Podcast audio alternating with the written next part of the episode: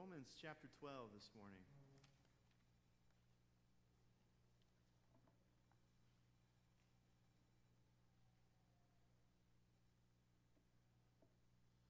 Romans 12. We're going to be talking about authentic Christianity, uh, what that looks like in a life that is totally, fully surrendered to God. And um, so let's go ahead and look again at these two verses, and then we'll get started. Romans chapter 12, verses 1 and 2. I appeal to you, therefore, brothers, by the mercies of God, to present your bodies as a living sacrifice, holy and acceptable to God, which is your spiritual worship. Do not be conformed to this world, but be transformed by the renewal of your mind, that by testing you may discern what is the will of God, what is good, acceptable, and perfect. I read in the news some time ago about a man who was receiving a lot of attention for his unusual sacrifice. In fact, the selfless act was creating quite a bit of notoriety around the community. He was being called by local media as a hero. The reason Rob Smitty was at the receiving end of so much congratulation and attention was that he willingly donated one of his kidneys to a perfect stranger. According to news reports, Bob said that his motivation in doing this was to make his children proud. The trouble is the 10 year old, his 10 year old daughter was not impressed with his sacrifice. Amber said her father named, never came to see her or her mother. He never called, even on her birthday. Amber said, I don't think he's much of a hero at all. The case took an interesting turn as public documents showed that Rob had not made a child support payment to Amber's mother nearly a year.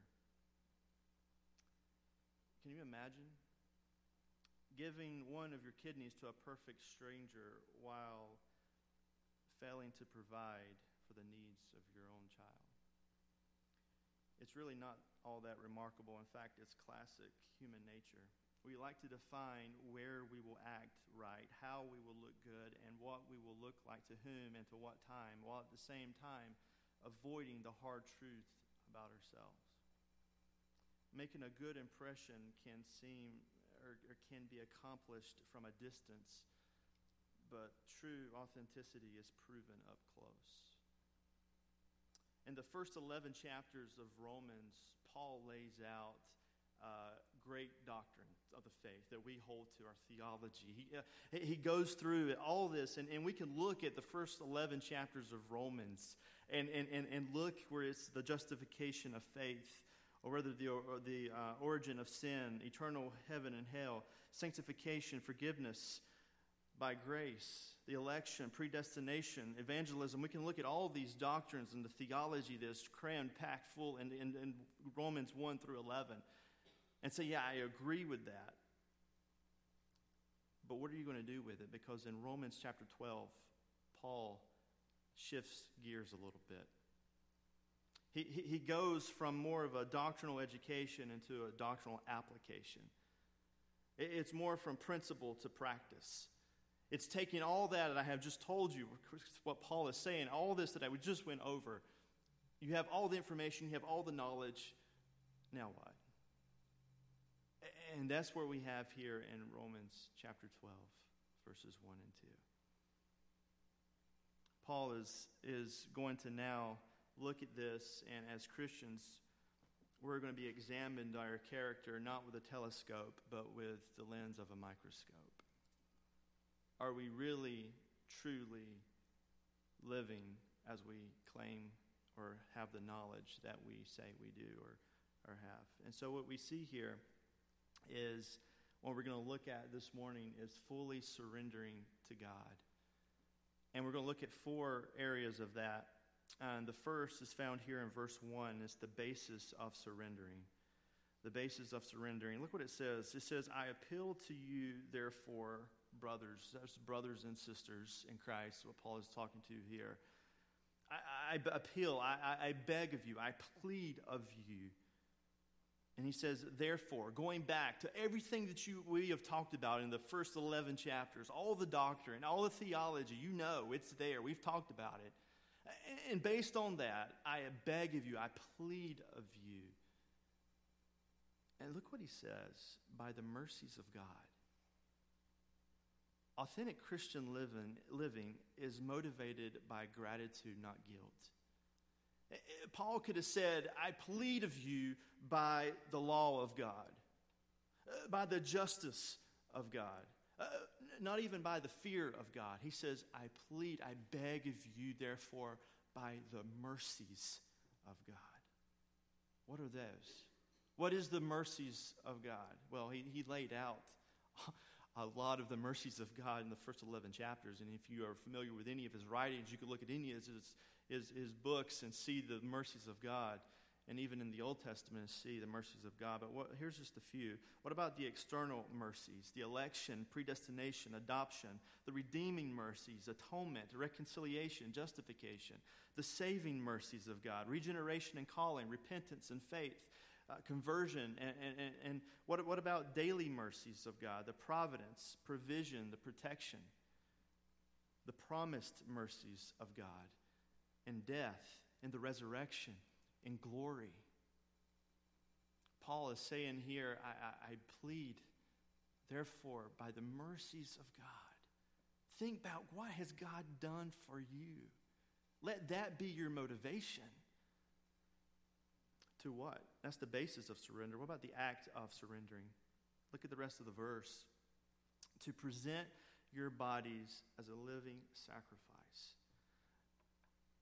to, to present your bodies, to offer your bodies, to, to, to a willing offering of sacrifice.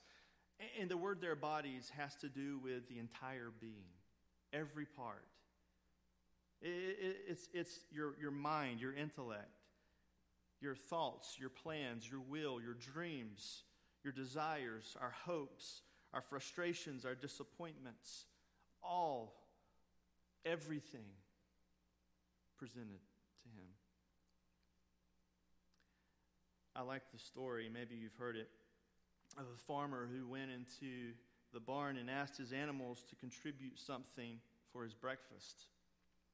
The hens thought it was a great idea and said, Hey, we'll, we'll, we'll do two eggs. We can do that. The cow thought, hey, this is a great idea. I, we'll do the milk.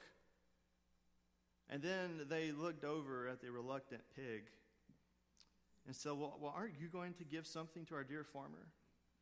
And the pig responded, Well, that's easy for you to say. For you, it's a minor contribution, but for me, it's total commitment. We do not mind temporary contributions that can be replaced, but our attitude is a lot different when the contribution is to present God something that He may not give back or to yield something to Him that He may never let us control, or to offer something to Him that He may never replace. Frances Havergal wrote what she called her hymn of consecration came to a crossroads in her life.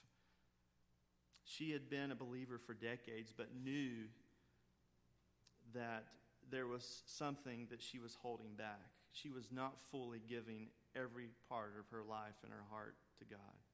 She made this quote. She says, I realized that there must be a full surrender before there can be satisfaction. And with that, she wrote this poem, which later became a hymn. Take my life and let it be consecrated, Lord, to thee. Take my moments and my days, let them flow in ceaseless praise. Take my hands and let them move at the impulse of thy love. Take my feet and let them be swift and beautiful for thee. Take my voice and let me sing always only for my King. Take my lips and let them be filled with messages from thee. Take my silver and my gold, not a mite would I withhold. Take my will and make it thine. It shall be no longer mine. Take my heart, it is thine own. It shall be thy royal throne. Take my love, my Lord, I pour at thy feet its treasure store. Take myself, and I will be ever only all for thee. What a, what a great poem of consecration, giving all. God, I have nothing. This is my life. Take it. Every aspect of my life is yours. I lay the altar of sacrifice. And this is what Paul is talking about here. And he goes on to mention three ways of our offering to the Lord. It's here in the verse. It says alive, that it has to be alive. If you look back in the Old Testament, you'll see that when they made offerings to the Lord, it was alive and then they killed it. It was dead and they made the offering to the Lord. And then they would have to make it again. They had to go get something else and kill it and offer it to the Lord and again and again and again. And God is saying, No, you are to be alive, a continual living offering unto the Lord. Howard Hendricks put it this way in talking about alive being alive, a living sacrifice to the Lord. He said the trouble with being alive is that we're constantly wanting to crawl down off the altar. How true is that? But how God is con- wanting us and desiring us to offer every part of our life to Him, being a living sacrifice continually, not just on Sundays, not just on one or two days a week, but every single day, offering our life to Him as a living sacrifice. Not only that, but also as a holy sacrifice. Um, we're not going to go through the passages of Scripture, but uh, often all of, throughout the, the Bible, it talks about us being holy as He is holy and how important that is. Also, to be an accept, uh, uh, acceptable um, sacrifice, one that is well pleasing. What does God desire for our worship? What does God desire for our sacrifice to Him? No strings attached. Jesus is inviting the believer to sacrifice everything without negotiating the terms of surrender. But he's also asking the believer who will die for me. Not asking the believer who will die for me, but who will live for me. You can die a martyr's death in a one heroic act of faith. There have been many of our brothers and sisters who have done just that. But God most likely will not call most of us in here to that kind of death. But He is calling us to that kind of life. To live for Him unconditionally, no strings attached. And we see here, along in this verse, a living sacrifice, holy and acceptable to God, which is your spiritual worship. In other translations, it, it translates reasonable service, and they go hand in hand together. What should be our motive of worship? What is it? What should, what should motivate our worship? I tell you, it shouldn't be the music that we enjoy. As much as it is, it's great. I love our music. I love music in general. But that shouldn't motivate us to worship.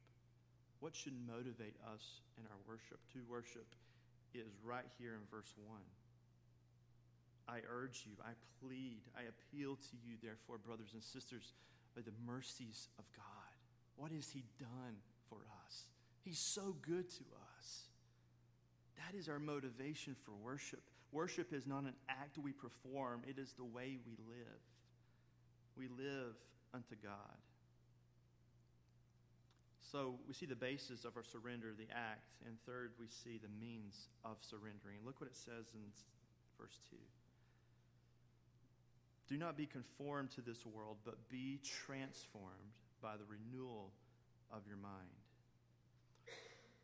the New International Version translates it this way Do not conform any longer to the pattern of this world, but be transformed by the renewing of your mind. The King James says, And be not conformed to this world, but be ye transformed by the renewing of your mind. Eugene Peterson's paraphrase in the message says, Don't become so well adjusted to your culture that you fit into it without even thinking. Instead, fix your attention on God you'll be changed from the inside out. And then finally, the New Living Translation, I believe, had a great handle on this verse, these verses here. It says, Don't copy the behavior and custom of the world, but let God transform you into a new person by changing the way you think. If you like to underline or circle in your Bible, I would recommend you do the conformed, transformed, and renew. Renew. We're going to be looking at those three here, and we're in those three um, words. We're going to see a negative command, a positive command, and a plan of action. So let's look at the negative command here. Be not conformed to this world. The verb conformed is a passive. In, in other words, it is saying here, don't allow yourself to be conformed by the world. I like J.B. Phillips' translation of this phrase. He says, Don't let the world around you squeeze you into its own mold. There, there, there, should be something that's, that's different. Paul, if you're familiar with any of his writings, he battles this quite often. And in Acts chapter, I believe it's Acts chapter 17, verses 24 through 26, you can look at that sometimes. He's actually uh, talking to educated philosophers in Athens about this very thing, about not conforming to the world, to the, to the traditions or to their th- way of thinking, which was prevalent during that time. And if you look at our generation, the society that we live in today, secularism is running rampant throughout our generation and throughout our culture today. And how easy it is to be conformed to what they are saying and what they're doing and just drift on and just drift in through and and, and say, well, yeah, we, we can believe the same thing. Today, our generation is, looks at evil as good and good as evil. If you come out and speak out against abortion, then you must hate women. If, if you are someone who thinks that marriage should be between a man and a woman, then you're a bigot. Something's wrong with you. You just need to get in line. This is 2019. And Paul is warning here, as he has throughout his other letters and other writings no, don't be conformed to this world. Don't be influenced and allow yourself to go down this line. As a matter of fact, in Colossae, the church in Colossians, he wrote in chapter 2, verse 8, see it. See to it that no one takes you captive through philosophy and empty deception, according to the tradition of men, according to the elementary principles of this world. Rather, according to Christ. So we see here the negative command, don't be conformed. We see the positive command, but be transformed. Once again, this is a present imperative. You could write an exclamation point on the very ends of these commands. Paul, in essence, is saying, don't do that, do this. Don't think that way, think this way in essence, is what he's saying. But understand, in order to be transformed, it's a process, it takes time. And in the generation and the culture that we're in today, that's hard. The way technology is, everything's so instant, it's so fast. We want it right now. And Paul is saying, no, that takes time. This to be transformed is a process to go through. In the humorous book entitled America on Six Rubles a Day, the comedian Yakov Smirnoff wrote, Coming from the former Soviet Union, I was not prepared for the incredible variety of products available American grocery stores. While on my first shopping trip, I saw powdered milk. Just add water and you get milk. I saw powdered fruit juice. Just add water and you get juice. I saw powdered eggs. Just add water and you get eggs. And then I saw baby powder. And I thought, wow, what a country. You know, you don't add water to powder and get a baby, but it's also not that easy in a transformation of a believer. It takes a lifetime. And Paul is saying here, to be transformed. The Greek word there, metamorphosis, is where we get our, our, our word metamorphosis. So it's obviously it's that of you think of um, first thing that comes to my mind is that of a caterpillar, which in time turns into a butterfly, a cocoon, and then a butterfly. And that's the kind of the idea, and that's the picture that Paul is painting here for us to grasp and to understand that it's a process. It's something that takes time to develop and to, and to come in fruition, to mature as, as, as Christians in the faith. But how do we do that? How do we break free from the cocoon? Paul answers that in this verse. Look what he says.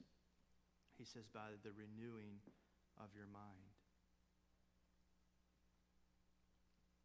To renew our minds, in the words of one Bible teacher, is like deleting old files from a computer, completely erasing their presence, and in their place, loading new files that come from Scripture through which the Holy Spirit refashions our minds.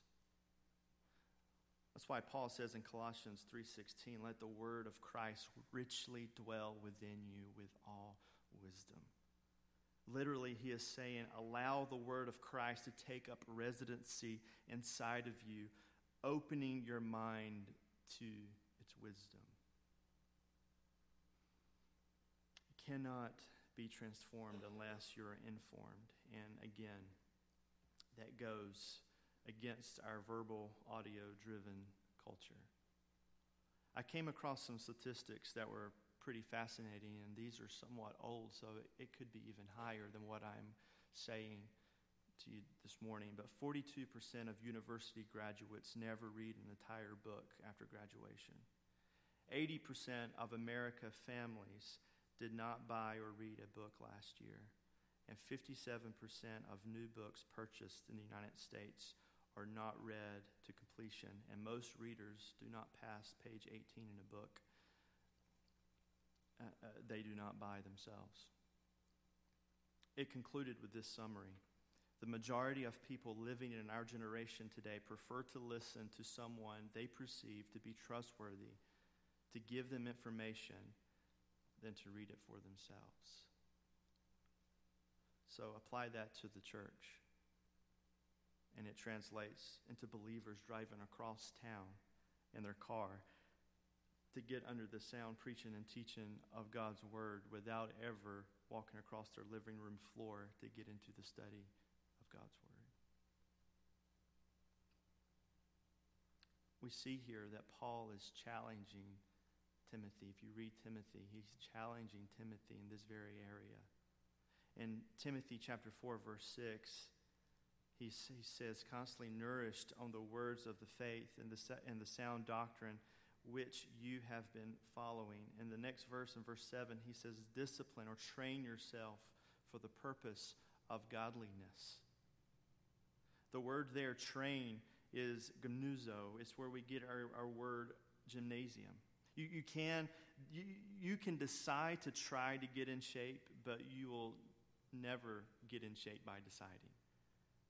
He, he, what, he's telling, what he's telling Timothy here is you don't try to live for God, to live a godly life.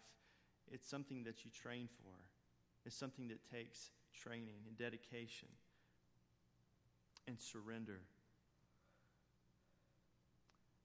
Now, fourthly and lastly, let's look at the verse again and we see the result of surrendering.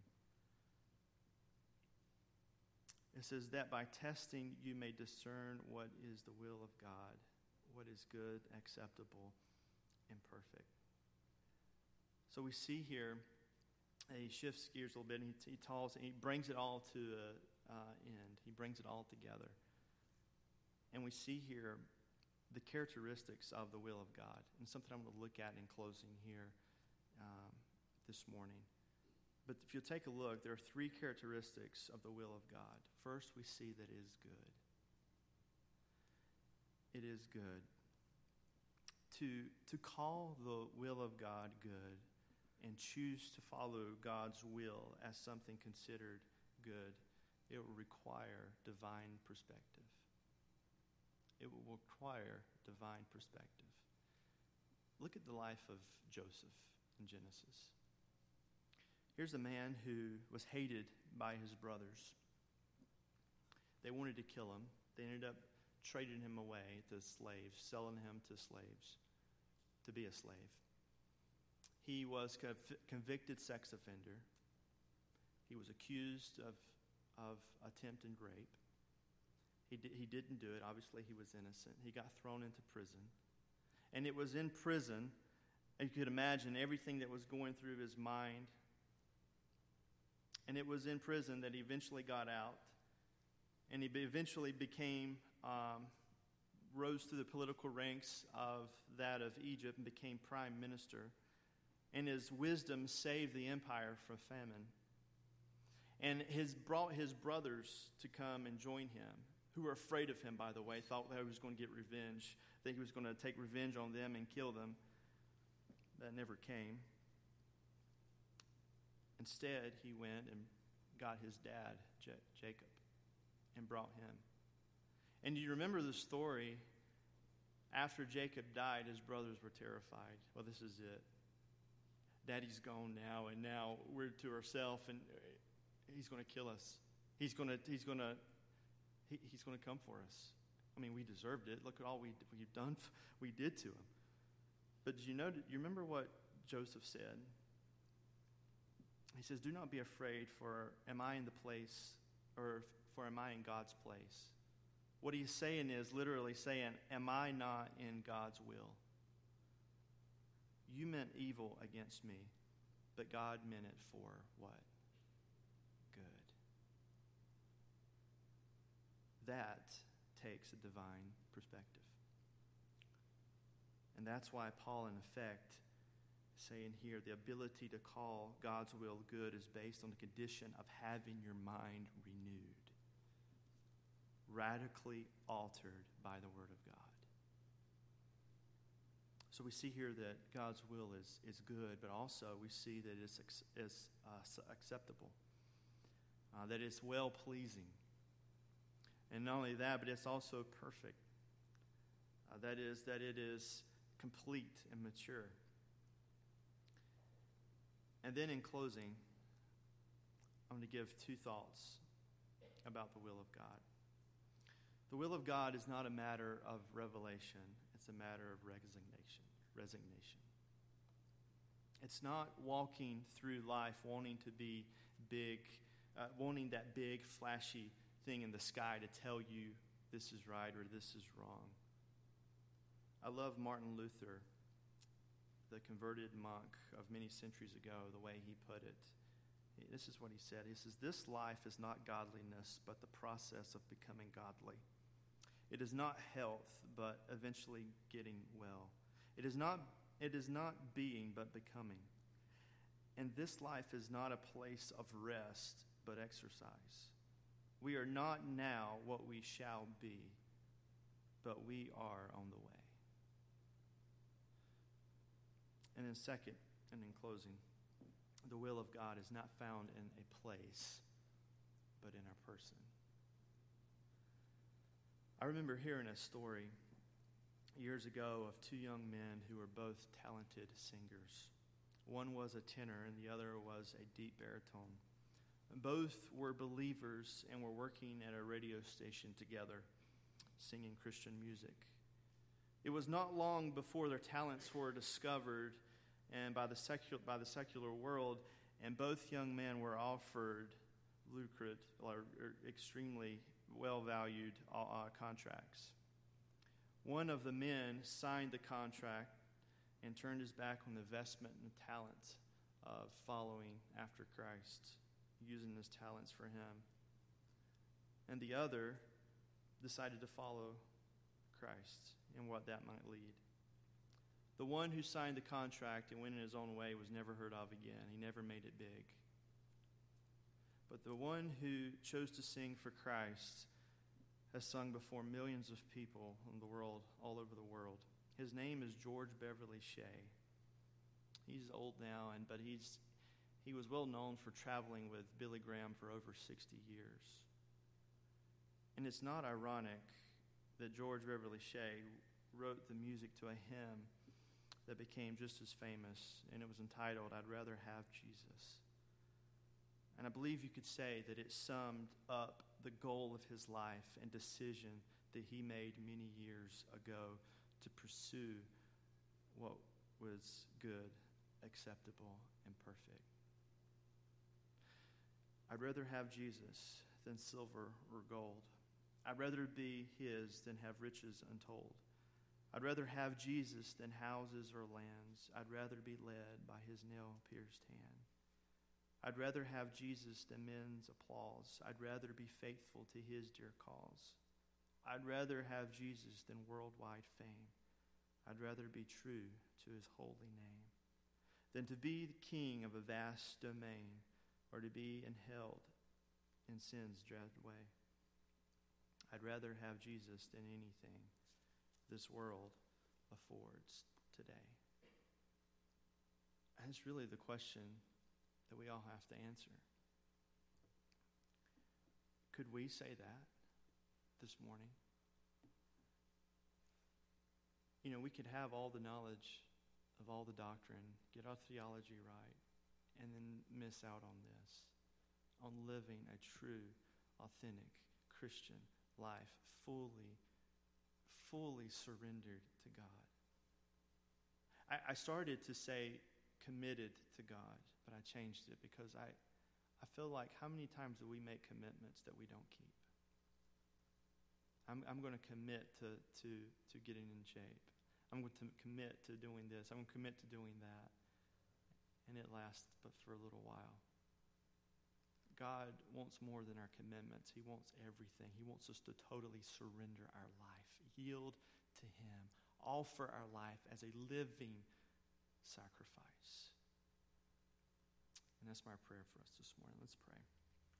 Lord, I love you. We thank you for this morning. We thank you for your word. And I pray, God, that you would forgive us where we have maybe gotten our doctrine, our theology correct, but maybe have not yet fully yielded and surrendered our life, a living sacrifice continually, daily for you.